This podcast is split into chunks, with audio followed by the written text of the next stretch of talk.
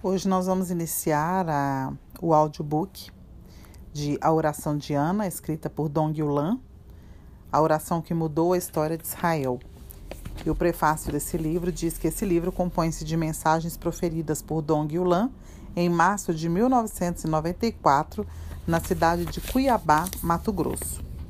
O capítulo 1, o título é A Oração que Mudou a História de Israel.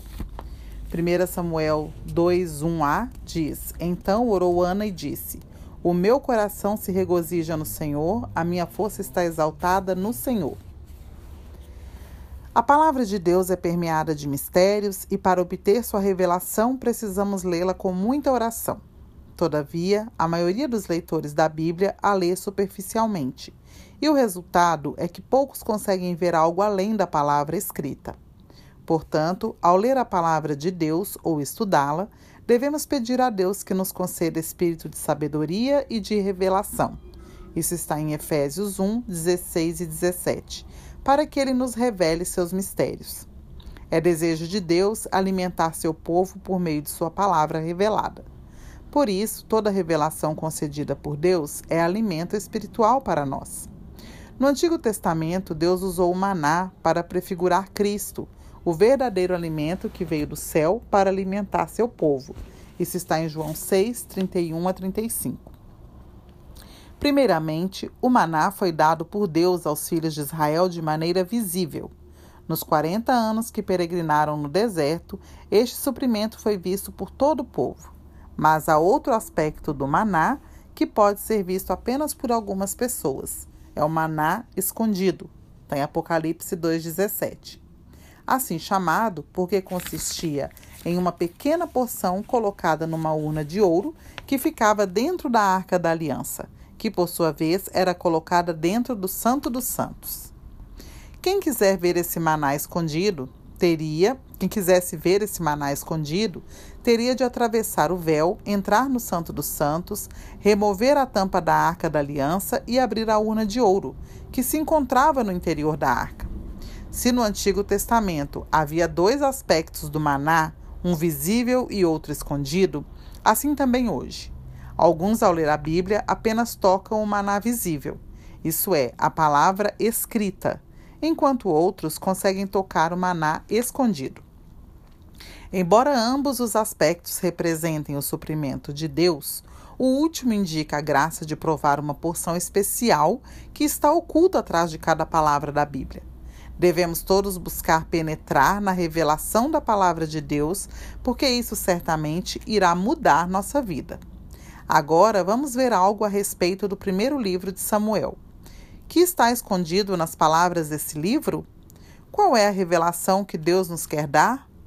Qual é a chave que abre esse livro, permitindo assim que entremos em suas revelações? O tema principal é, sem dúvida, a história de Samuel. Portanto, no início vemos como Samuel veio a existir.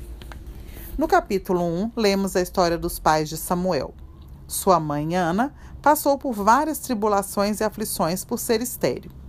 Seu sofrimento constrangeu a orar a Deus e, por causa de sua oração, Samuel foi gerado. Depois, ao orar novamente, ela mencionou que Deus daria força ao seu rei e exaltaria o poder do seu ungido. Quando Ana orou pela primeira vez, não havia possibilidade, humanamente falando, de sua oração ser respondida, pois ela era estéril. Ao orar pela segunda vez, nem ao menos se imaginava que haveria um rei em Israel. Vemos que, por meio da oração de uma mulher quebrantada, Deus não apenas mudou a sua história, como também mudou a história de Israel. Suas orações, portanto, são as chaves que abrem todo o livro de Samuel. Muitos princípios espirituais estão ocultos nessas duas orações de Ana, registradas nos dois primeiros capítulos desse livro, os quais têm muito a nos revelar sobre a vontade de Deus. A angústia de Ana. Ana era esposa de Eucana, um levita que morava nas regiões montanhosas de Efraim. Ela não podia gerar filhos, pois Deus a deixara estéril. Então Eucana tomou por esposa outra mulher cujo nome era Penina isso está em 1 Samuel 1, 1 e 2. Cremos que ele tenha feito isso não porque lhe faltasse amor por Ana, sua primeira esposa. Pelo, pelo contrário, Eucana a amava muito, ainda que ela não lhe pudesse dar filhos. Foi-lhe necessário tomar outra esposa, porque entre o povo de Israel ter uma descendência era crucial para manter e guardar a herança que cada família de cada tribo havia recebido ao chegar à terra de Canaã. Não havendo filhos, perdia-se a herança. Os levitas faziam parte da tribo que, dentre as doze tribos de Israel, fora especialmente escolhida por servir a Deus. E Deus havia ordenado aos filhos de Israel que dessem cidades aos levitas em que habitassem. Números 35, 2. Eucana e família moravam nas regiões montanhosas de Efraim, e de ano em ano subiam a Siló a fim de adorar e oferecer sacrifícios a Deus. Por um lado, ofereciam sacrifícios e, por outro, desfrutavam de tudo aquilo que Deus lhes havia preparado. Penina provavelmente se orgulhava pelo fato de ter gerado filhos para Eucana e talvez provocasse Ana, dizendo: Eu posso gerar filhos para meu marido, mas você não. Por outro lado, é possível que Penina se sentisse enciumada ao ver a maneira como Eucana tratava Ana. Todas as vezes que iam a Siló, do sacrifício que ali oferecia, Eucana lhe dava porção simples, ao passo que para Ana dava porção dupla, pois a amava. Isso está em 1 Samuel 1,5. Inconformada com isso, Penina provocava excessivamente para irritá-la. Isso está em 1 Samuel 1,6. Essa situação afligiu o coração de Ana, que chorava e não comia. Ana se encontrava numa situação difícil pois, embora seu marido a amasse, Deus lhe havia cerrado a madre e sua rival a desprezava ao máximo. Eucana, por sua vez, tentava consolá-la, dizendo: Não te sou eu melhor do que dez filhos? Mas Ana ainda continuava triste. Não comia e só pranteava. 1 Samuel 1,7. Vários versículos mostram a angústia que Ana sentia. Sua alma estava amargurada. Verso 10 e em seu espírito ela estava atribulada. Verso 15. Por isso se encontrava excessivamente ansiosa e aflita. Verso 16. Seu sofrimento atingiu um ponto de tal maneira insuportável que ela não teve outra saída a não ser ir à presença de Deus.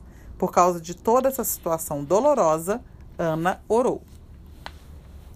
Ana ora, por causa dos próprios problemas. Título, né? Levantou-se Ana e, com amargura de alma, orou ao Senhor e chorou abundantemente.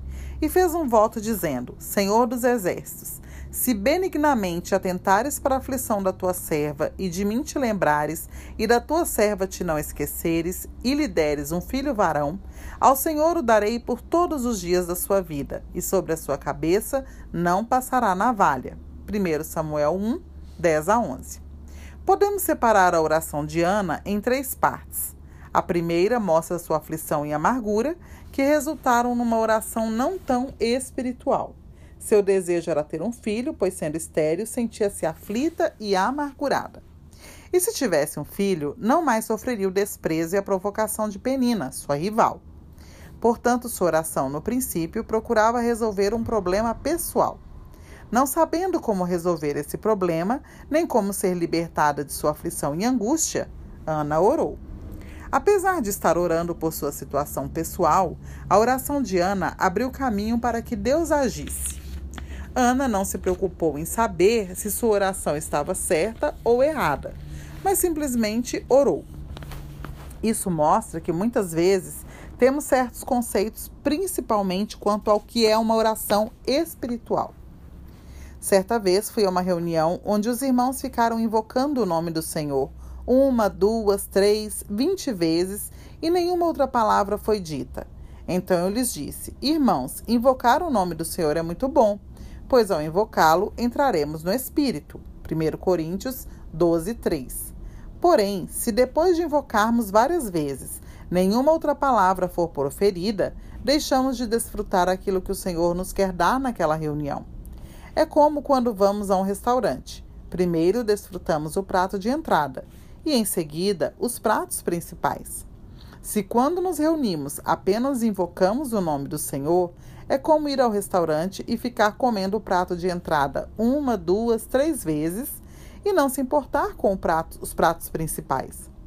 Não fiquemos pensando sobre o que orar, tampouco fiquemos ensaiando como orar, mas oremos.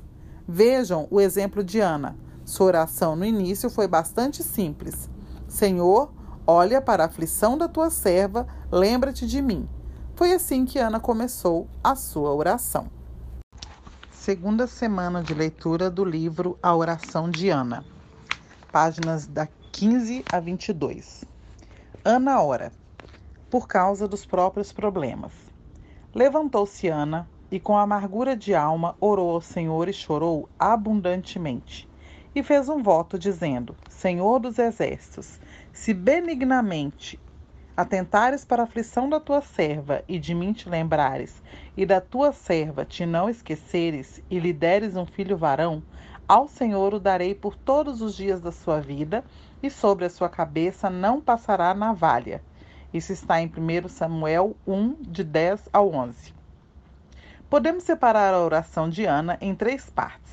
A primeira mostra sua aflição e amargura, que resultaram numa oração não tão espiritual. Seu desejo era ter um filho, pois sendo estéril, sentia-se aflita e amargurada. E se tivesse um filho, não mais sofreria o desprezo e a provocação de Penina, sua rival. Portanto, sua oração no princípio procurava resolver um problema pessoal. Não sabendo como resolver esse problema, nem como ser libertada de sua aflição e angústia, Ana orou. Apesar de estar orando por sua situação pessoal, a oração de Ana abriu caminho para que Deus agisse. Ana não se preocupou em saber se sua oração estava certa ou errada, mas simplesmente orou. Isso mostra que muitas vezes temos certos conceitos, principalmente quanto ao que é uma oração espiritual, entre aspas. Certa vez fui a uma reunião onde os irmãos ficaram invocando o nome do Senhor. Uma, duas, três, vinte vezes, e nenhuma outra palavra foi dita. Então eu lhes disse: Irmãos, invocar o nome do Senhor é muito bom, pois ao invocá-lo entramos no Espírito. 1 Coríntios 12, 3. Porém, se depois de invocarmos várias vezes nenhuma outra palavra for proferida, deixamos de desfrutar aquilo que o Senhor nos quer dar naquela reunião. É como quando vamos a um restaurante. Primeiro desfrutamos o prato de entrada e, em seguida, os pratos principais. Se quando nos reunimos apenas invocamos o nome do Senhor, é como ir a um restaurante e ficar comendo o prato de entrada uma, duas, três vezes e não se importar com os pratos principais. Não fiquemos pensando sobre o que orar, tampouco fiquemos ensaiando como orar, mas oremos. Veja um exemplo de Ana. Sua oração no início foi bastante simples. Senhor, olha para a aflição da tua serva, lembra-te de mim. Foi assim que Ana começou sua oração. Por causa da herança, Ana orou também. À medida que Ana orava, sua oração também avançava um pouco mais. Senhor, dá-me um filho varão. Para que um filho? Para que aquela família pudesse conservar sua herança entre os filhos de Israel. Na primeira parte de sua oração, Ana apenas queria resolver o problema da sua vergonha, da aflição, do menosprezo que recebia da rival, da situação humilhante em que se encontrava. Agora percebemos que a oração progrediu, pois ao pedir um filho, ela se preocupou em manter a herança da família. Os israelitas davam muita importância à herança. Ela incluía a porção de terra que cada família recebera ao entrar em Canaã, que lhe seria por direito por toda a vida. Deus providenciou que cada família tivesse como se sustentar com o que a terra produziria. Mas, se por negligência um membro da família nada produzisse na terra que lhe fora dada por herança, pouco a pouco ela empobreceria. Assim, diante da crua realidade da pobreza, não tendo mais como se manter, ele vendia sua porção de terra da herança. Porém, depois de determinado tempo, ele poderia reaver sua propriedade. Entre o povo de Israel, a cada sete anos, qualquer pessoa que tivesse vendido sua herança poderia reavê-la, pagando o valor necessário. Passados outros sete anos, a oportunidade novamente lhe era concedida e assim por diante. Na pior das hipóteses, não tendo como comprar de volta após sete vezes um período de sete anos, no quinquagésimo ano, sua herança lhe seria devolvida. Por isso, aquele ano era chamado de Ano do Jubileu, porque depois de 50 anos a dívida era completamente perdoada e a herança que fora vendida era devolvida. Certamente era um ano de muita alegria. Por isso, no Antigo Testamento, o povo de Israel dava muito valor à herança. Somente no caso de uma família não ter descendentes é que não haveria possibilidades de manter nem de reaver a herança, caso tivessem vendido a porção de terra. Por essa razão, o matrimônio tinha também como objetivo gerar filhos, o que lhes garantiria uma descendência, a fim de que o nome da família não fosse extinto entre os filhos de Israel e sua herança fosse preservada. E em sua oração, Ana também se importou com isso. Cristo é nossa herança. A terra de Canaã, que foi distribuída entre as doze tribos, representa Cristo como nossa herança. No momento da nossa salvação, cada um de nós recebeu Cristo, isso está em Colossenses 1,12, que é a nossa porção da herança que foi distribuída entre os santos. O Evangelho de João nos diz várias vezes que quem crê em Jesus tem a vida eterna. Também em 1 João lemos que aquele que tem o Filho tem a vida. Aquele que não tem o Filho de Deus não tem a vida. Isso está em 1 João 5,12. Quem é o Filho de Deus? Cristo. Se temos a vida de Deus, temos Cristo. Todos nós que nascemos da vida de Deus ganhamos Cristo como vida em nós. Assim como entre o povo de Israel, uma vez que alguém nascesse de determinada tribo, passava a ter parte na herança daquela tribo, também nós, ao nascermos de Deus, temos parte na nossa herança, Cristo. Ao receber Cristo, todos nós recebemos uma porção igualmente preciosa. Assim, de modo semelhante, precisamos cultivar o Cristo que é em nós para que algo seja produzido. Se nos, tornar, se nos tornarmos ricos de Cristo, depende de quanto estamos cultivando a herança que recebemos. Sempre devemos perguntar-nos: que tem sido produzido do Cristo que é em mim? Graças ao Senhor, muitos irmãos e irmãs, depois que foram salvos, têm uma busca incessante de Cristo. E a consequência disso é que neles Cristo cresce mais. Esse crescimento é manifestado às pessoas, levando-as a indagar: que há de diferente neles? A diferença é Cristo. Certa vez, um irmão contou-me que ao viajar para Cuiabá, houve um problema com o pneu do seu carro.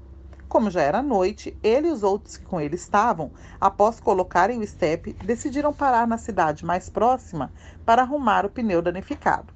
Eles foram orientados pelo Senhor a não seguir viagem sem primeiro arrumar o pneu e prudentemente agiram assim. Entraram na primeira cidade que encontraram e, não achando nenhuma borracharia aberta, procuraram um lugar para passar ali a noite. Então, ainda sem saber onde iriam pernoitar, foram a uma lanchonete. Lá conheceram uma pessoa que quis ajudá-los. Depois descobriram que aquela pessoa também era um irmão em Cristo.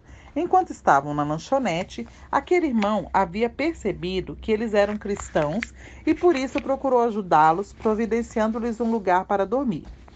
Como ele percebeu que eram cristãos se nem os conhecia? Porque, mesmo sem saber, eles estavam expressando Cristo. E quanto a nós? Quando as pessoas nos observam, o que elas veem? Será que expressamos Cristo ou os demônios?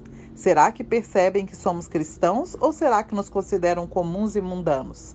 Assim como o povo de Israel cultivava a terra que receberam como herança, também precisamos cultivar o Cristo que está em nós.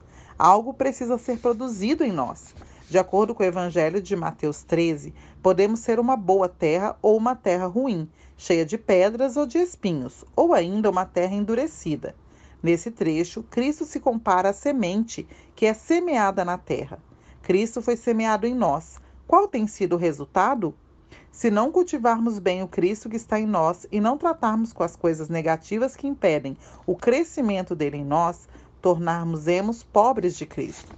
Não teremos nada que nos sustente nem o que oferecer aos outros. Em tal situação, enfraquecemos e somos levados a vender nossa herança deixamos de nos reunir, não lemos mais a Bíblia, nem oramos. Não são poucos os que se encontram assim, e quando outros ficam sabendo que eles são cristãos, podem pensar: se isso é ser cristão, eu não quero crer em Jesus. Podemos evitar que isso aconteça conosco tão somente cultivando a vida de Cristo que está em nós que todos nós, a quem foi dada tão rica herança, sejamos como a boa terra, que produz a 30, a 60 e a 100 por um para a glória de Deus. Por causa da necessidade de Deus. Em sua oração, Ana buscava, a princípio, uma solução para sua necessidade particular. livrar-se da vergonha de não ter filhos. Logo a seguir, percebemos que sua preocupação era ter um filho para que pudesse conservar a herança. Então, Ana avançou um pouco mais e orou a Deus que, uma vez nascido seu filho, ele seria consagrado a Deus e não se passaria navalha em sua cabeça. Na terceira parte de sua oração, Ana fez um voto. Se me deres um filho varão, ao Senhor o darei por todos os dias da sua vida, e sobre a sua cabeça não passará navalha. 1 Samuel 1,11. Por meio desse voto, a necessidade de Deus foi atendida. Que conteúdo profundo há nessa pequena oração proferida por uma mulher desesperada. A partir de uma necessidade pessoal, Ana avançou para a necessidade de sua família e, por fim, conseguiu alcançar a necessidade de Deus. Vemos que a oração de Ana foi se desenvolvendo até encontrar a vontade de Deus. Cremos que Ana orou assim não porque planejara, mas porque sua oração abriu caminho até Deus. Ele a ouviu, ela concebeu e, passado o devido tempo, teve um filho. Ana ficou com ele e o criou até que o desmamou. Para cumprir seu voto, apresentou o menino à casa de Deus e o entregou ao sacerdote Eli como devolvido a Deus. Depois de cumprir o voto, Ana adorou a Deus e fez uma segunda oração.